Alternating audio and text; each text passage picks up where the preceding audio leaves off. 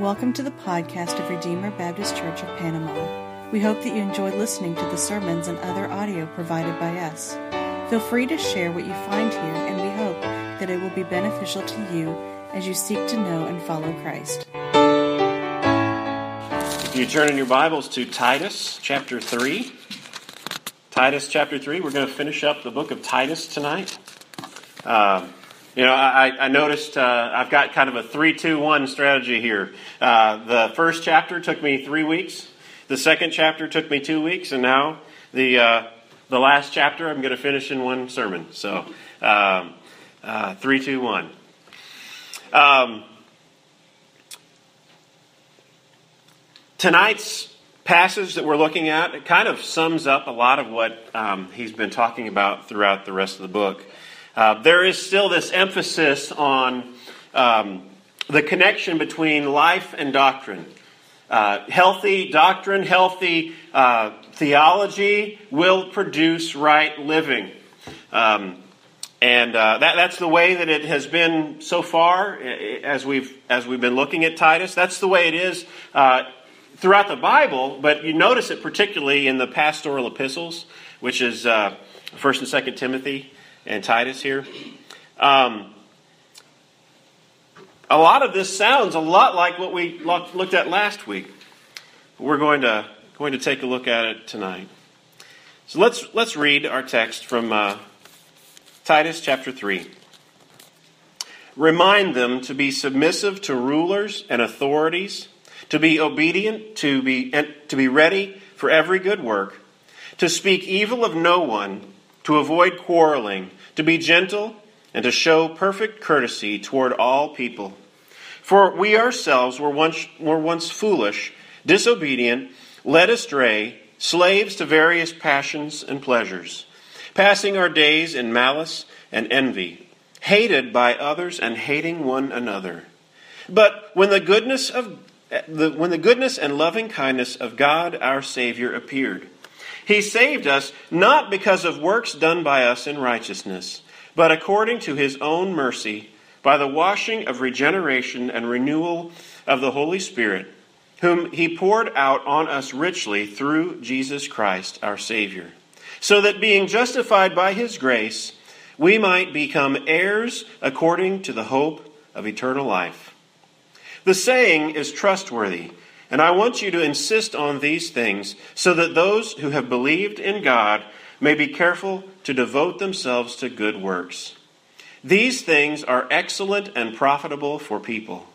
But avoid foolish controversies, genealogies, dissensions, and quarrels about the law. For they are unprofitable and worthless. For as a person for a per, as for a person who stirs up division after warning him once and then twice, have nothing more to do with him. Knowing that such a person is warped and sinful, he is self condemned. When I send Artemas or Tychicus to you, do your best to come to me at Nicopolis, for I have decided to spend the winter there. Do your best to speed Zenas the lawyer and Apollos on their way. See that they lack nothing and let our people learn to devote themselves to good works so as to help cases of urgent need and not be unfruitful. All who are with me send greetings to you. Greet those who love us in the faith. Grace be with you all.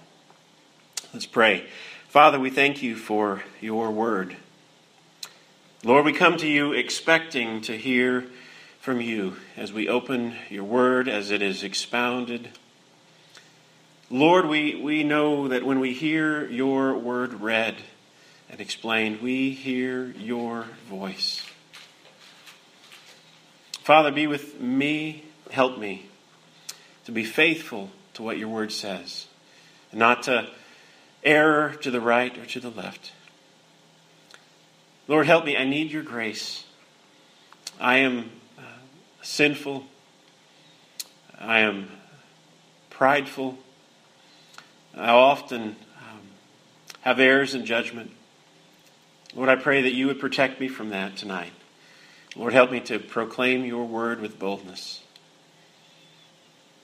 Lord, feed your people by your word. In Jesus' name, amen. We know Paul is uh, writing to Titus here. Paul had, had apparently gone here to Crete.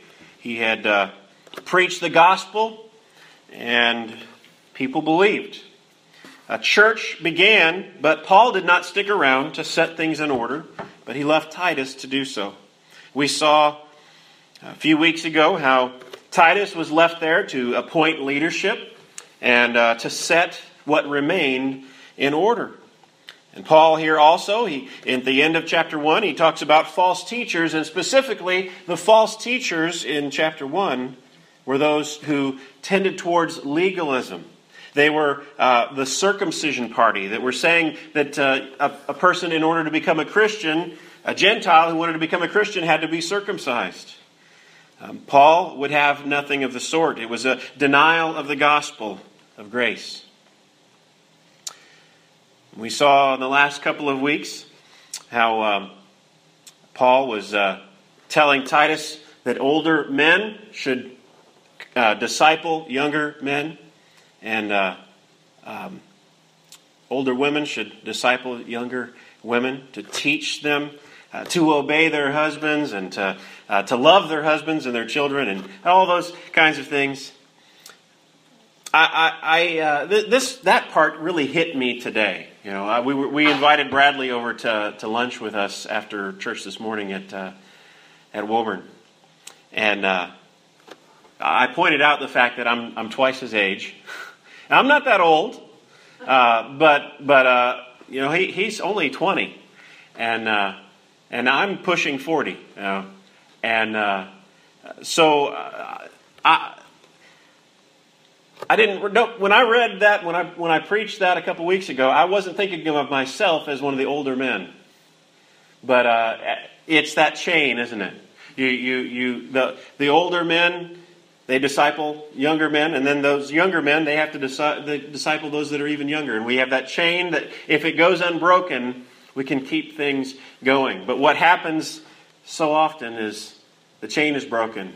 We don't pass on that that. Uh, baton of leadership to that next generation.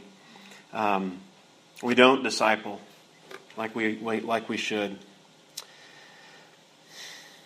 Last week we had that beautiful passage that talked about how the grace of God appeared, bringing salvation for all people. And it's that grace that trains us to renounce ungodliness. It's that grace that leads us to repentance. We, we turn away from what we used to be. We turn away from that evil that still resides in our very hearts, not because we want to somehow make ourselves acceptable to God, but because of the grace that has already appeared in Jesus. And then we come to chapter 3, where Paul kind of ties all of what we've looked at together. He says, Remind them to be submissive to rulers and authority and to be obedient. I think he's talking here about the civil authorities. We are to obey. Uh, be, obey the, the government, uh, obey the, the laws of the land, insofar as it doesn't lead us into sin. Um, I think one of the points we can see this is for the sake of the gospel, for the sake of, of uh, being able to have a good witness. Um, we got enough things that we can be criticized about. We've got enough things that people think we're strange about. The fact that we believe that marriage is given by God and should be between only a man and a woman is something that now, in this age, we're, we're looked at eh, like we're weird, like we're strange. So we don't need to add on to that uh, a rebellious attitude. We need to, where we can, obey the civil authorities. Be people who, who uh, um, when we, if we were to ever build something, uh, make sure that we're, we're following all the rules about, about uh, um, uh, codes and all those kind of things for the sake of the gospel, because we're submitting to authority just as we've been commanded to do. It, it looks good on the gospel when we do so. Then he says, to be ready for every good work. As he had already said in, in earlier places, he keeps bringing up good works, good works. Not that we're saved by good works, but that when we are changed, when we're saved, we, when we have that heart change within us, we become a people that are zealous for good works. We become changed. We want to go out and be generous because Jesus has been so generous to us. Because he has given us everything. He's given us his son. He didn't spare his own son, but delivered him up to the cross. And so we, in turn, give ourselves. We pour out our lives. We pour out, we become generous with the things that we have. We become generous with our time. We become generous people. We, we do good works in the name of Jesus to bring glory to God and to bring glory to the gospel. says to speak evil of no one, to avoid quarreling, to be gentle and show perfect courtesy toward all people. There is nothing that can mess up a church faster than gossip, isn't there? Between, but like speaking evil of other one another, um, and, and quarreling amongst the body of Christ. Those are the kinds of things, when, when people see that from the outside, they think, why would I want to be a part of that? We've got enough fighting and squabbling on the outside of the church. And they see us believers talk, talking that way about one another. And it, and it, it diminishes the glory of the gospel. So we ought to be people who never speak evil of one another. Um, we may have our differences. We may have our, our disagreements, but we are people who, who follow practices like Matthew 18, and we go to someone individually and we talk things out and we work them out that way rather than going and, and spreading gossip around. We're to be gentle and to have courtesy toward all people. All of these things are, are things that, that make the gospel beautiful. Um, I say make the gospel beautiful. I need to work on the way I say that. The gospel is already beautiful. But it's like decorating it, it's putting adornment on it. In, in chapter 2, verse 10, that in everything they may adorn the gospel of God our Savior. We're putting adornment on it. We're, we're, we're dressing it up with things that make it even more attractive. We're, we're, we're, we're doing good works to show what is already beautiful for what it is. Now, I've talked a lot about good works, about doing things. And, and it begins to sound like law. But then Paul turns the corner and he begins to tell us why, what motivates us to do good works. First of all, we do good works because we remember our past. We remember what we used to be. Verse 3 For we ourselves were once foolish, disobedient, led astray, slaves to various passions and pleasures, passing our days in malice and envy hated by others, and hating one another. The motivation that Paul gives here for why we should do good works is we have been changed. We used to be one way, but God has changed us.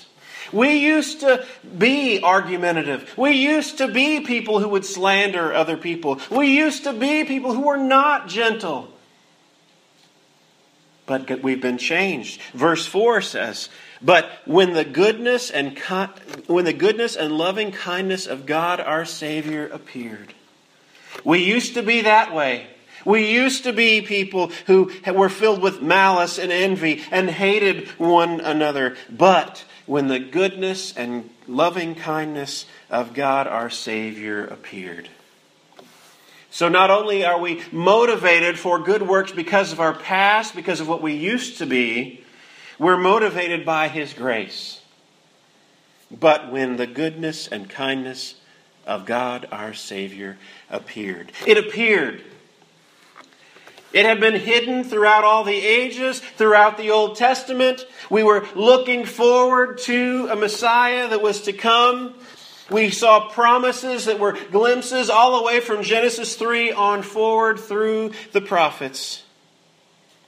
And when Jesus came, the goodness and loving kindness of our God and Savior appeared. It became visible for us to see. And we got to see how Jesus lived a sinless life so that we could be counted with his righteousness, and how he died for us in our place, taking our punishment. That is the goodness and loving kindness of our God and Savior that appeared. He saved us, verse 5. He saved us not because of works done by us in righteousness, but according to his own mercy by the washing of regeneration and renewal of the Holy Spirit. He didn't save us because of our good works. He didn't save us because we were smart enough. He didn't save us because we had enough money. He didn't save us because we were born into the right family. He didn't save us because of anything that we did. We are not saved by the good works that we do. He saved us not because of works done by us in righteousness, but according to His own mercy. It was mercy all the way. We didn't deserve it. We were filthy, dirty, lying in the mud by the side of the road. And Jesus came and He picked us up and He redeemed us, like we talked about last week. He washed us clean and made us His special treasure. It was His mercy. We didn't deserve anything. And then it says, by washing of regeneration and renewal of the Holy Spirit. It's talking about the new birth, this regeneration. We're given a new heart. Like the passage that uh, Bradley read was talking in the Old Testament about how God was saying that one day he, he would sprinkle clean water on his people. He would take out that heart of stone and put in a heart of flesh. And when we trust in Jesus Christ to save us, he takes out that old heart, that hard heart, that resistant and stubborn heart that was set and bent on sin, and he gives us a new heart a heart that is tender, a heart that, that is broken over our own sin, and a heart that loves Him. He has changed us, He has regenerated us, and He's renewed us by the Holy Spirit. The Holy Spirit living inside of us and changing us. We're being conformed day by day into His image. Romans talks about the renewing of our minds. Verse 6 Whom he poured out. Now, this is talking about the Holy Spirit. The Holy Spirit, whom he poured out on us richly through Jesus Christ, our Savior. The Holy Spirit is not stingy.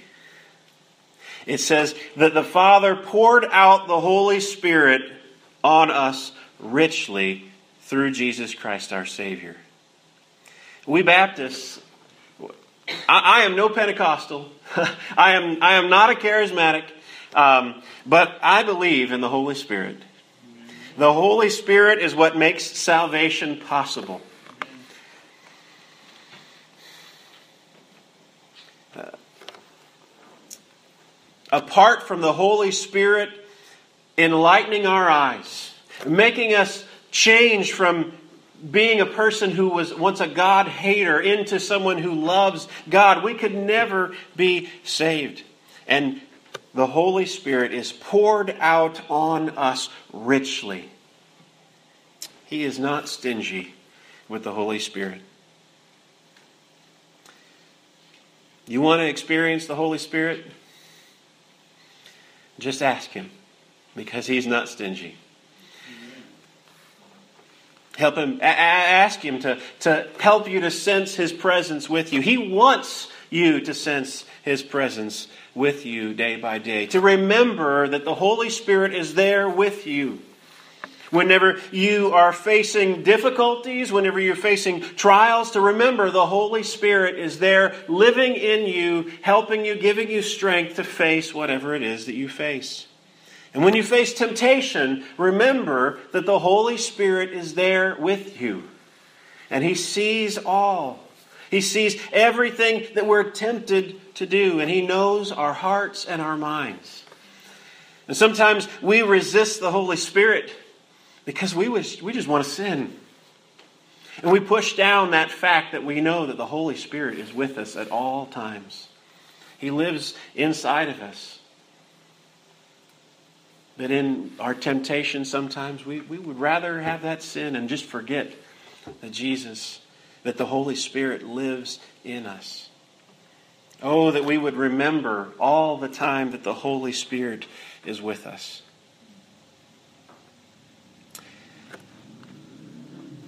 Verse 7 So that being justified by his grace, we might become heirs according to the hope of eternal life. Two ideas here. First of all, justification. God has legally declared us righteous. If we have trusted in Christ, He has justified us. Being justified by His grace. Not anything we deserve, it's by His grace, it's a gift. But He has justified us. It's God, the judge of all the earth. He looks down us and declares not guilty. He looks down on us and declares justified. He looks down on us and he declares that we have the righteousness of Christ imputed to us. We don't have an actual righteousness. we are justified by God, it is an imputed righteousness. God gives us His righteousness, the righteousness of Jesus Christ, the righteousness of that man who lived a sinless and perfect life, and He counts that on our behalf. We have been justified by His grace. We might become heirs according to the hope of eternal life. He has adopted us into His family. We were once His enemies. We were once rebels. We were, we were once without God and without any hope in the world. And He has adopted us. Let us be called His very children, that we can be called the sons of God. You ever wonder why it says that to, to as many as received Him, to them He gave the right to become sons of God? Why it says sons there, whenever we've got men and women. Why does it say sons? It's because the sons get the inheritance. The sons get the inheritance. So whenever it says sons get the inheritance, we are all joint heirs, both men and women equally. So there are times in which the Bible uses that word sons, and it's talking about both men and women together because we are equal in our inheritance. That we are equal in what we gain we are joint heirs with Jesus Christ, a part of his family, adopted and waiting upon the promise of eternal life. Verse 8 This saying is trustworthy, and I want you to insist on these things so that those who have believed in God may be careful to devote themselves to good works. These things are excellent and profitable for people. He comes back around to where he started. It's kind of like a sandwich. First, you know, you got the bread, and you got the meat, and you got the bread. So the bread on the top, he's giving us these commands about how we're to be submissive to authority, and we're supposed to do good works. And then he gives us the meat on the inside, and he tells us the gospel about what Jesus has done, about this grace that motivates our obedience, and then finally he comes back and puts the bread on the other side. And he tells us insist on these things, insist on the gospel, insist on that, that we do our good works based on what he has done for us so that we'll be profitable with good works. Let me read that again. This saying is trustworthy. I want you to insist on these things so that those who believe in God may be careful to devote themselves to good works. We're motivated by what God has done. Not so that we can be accepted, but we're motivated by what He has already done for us in Jesus Christ. These things are excellent and profitable for people. It's profitable. It's, it's good, it's excellent, it's profitable when we pour ourselves out in good works. And then he gives a contrast. He tells us what not to do, but avoid foolish controversies, genealogies, dissensions, and quarrels about the law, for they are unprofitable and worthless. Good works that are motivated by faith in Christ, good works, works that are motivated by the grace that we've received, those things are profitable. Those things are excellent. But foolish controversies and squabbles, quarrels about the law, those things are worthless. Those things are unprofitable. I want to remind us this kind of goes back to the end of chapter 1. What were the false teachers in chapter 1? They were, they were legalists. They were saying that Gentiles who wanted to be saved had to be circumcised. They were, they were saying they had to continue to hold on to the Mosaic law and follow all those regulations. These, this description here we see in, in uh, verse 9 about the things we're to avoid are very similar to that. Quarrels about the law and then this genealogy idea. I, I, the genealogies are part of Scripture and they're, they're there for our benefit. Uh, I've preached a couple of genealogies before I came here, and there's some really rich stuff in there. What he's talking about is not the genealogies of Scripture, that we should avoid those. The genealogies, I think, is, is like having a, a, a good pedigree. About, oh, I'm of the tribe of Benjamin. Oh, I'm of the tribe of Judah and trying to base our worth, our acceptance, our, our um, righteousness before God based on what family line we came from. And don't we sometimes fall into that? Oh, he comes from good stock. Well, I've got, I've got three or four great grandpas, great great grandpas who were pastors, which is true for me. I, every single young man on, on my father's side of the family, uh, uh, of all my cousins, uh, are either a deacon or a pastor, except for one. That, that's something to boast about, isn't it? No. Not before God. Not before God. It doesn't earn us anything. It really doesn't earn us anything. Yeah. We're not to boast in those things, but we boast in the gospel. We boast in grace. It's not about what family we came from, it's about His grace. Where He can, he can take someone from the worst imaginable family, family background and turn their heart around and put a new heart into them, and they can become a great evangelist and bring glory to God. Verse 10 As for a person who stirs up division after warning him once and then twice, have nothing more to do with him, knowing that such a person is warped and sinful, he is self condemned. We've talked before, I, believe, about church discipline. And that is one of the things that uh, uh, should characterize a church. We should hold one another accountable. If someone uh, who is a, a, believer, who's a member, once we have a membership here, who's a member, falls into sin, we should practice Matthew 18 and go to them as an individual and plead with them to repent. And if they don't, come with another person, plead with them to repent. And if they don't, bring it before the church. And for the sake of the gospel, for the sake of the reputation of the gospel, if they still don't repent when we bring it before the church, we cast them out. We don't recognize them as a believer anymore because they're not living like it. That is uh, saying here that being divisive is one of the reasons why we might practice that. Just bringing up division and, and, and causing dissension among the body. I'm going to move on from there. Verses 12 through 15 might be easy to just kind of pass over. Oh, he's just closing the letter and he's giving some kind of greetings as he closes the letter, but I think there's some really, really good stuff here.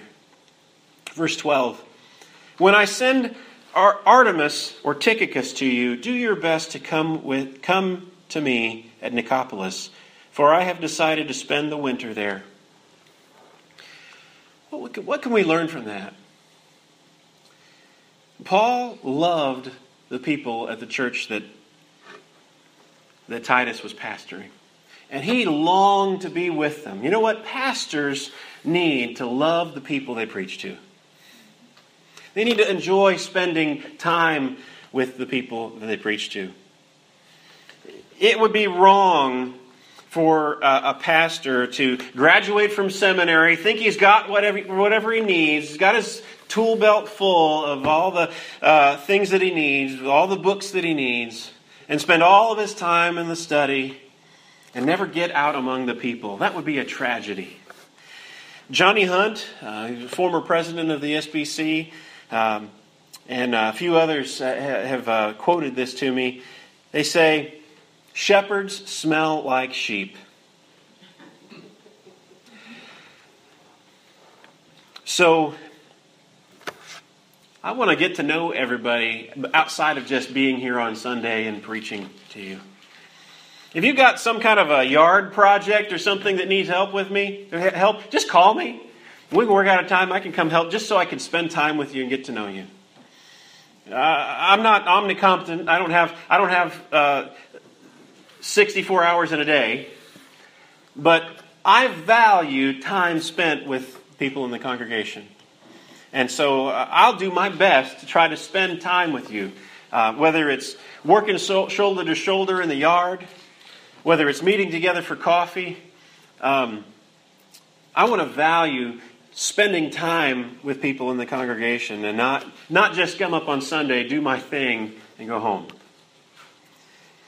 And then, verse 13 do your best to speed Zenas, the lawyer, and Apollos on their way. See that they lack nothing.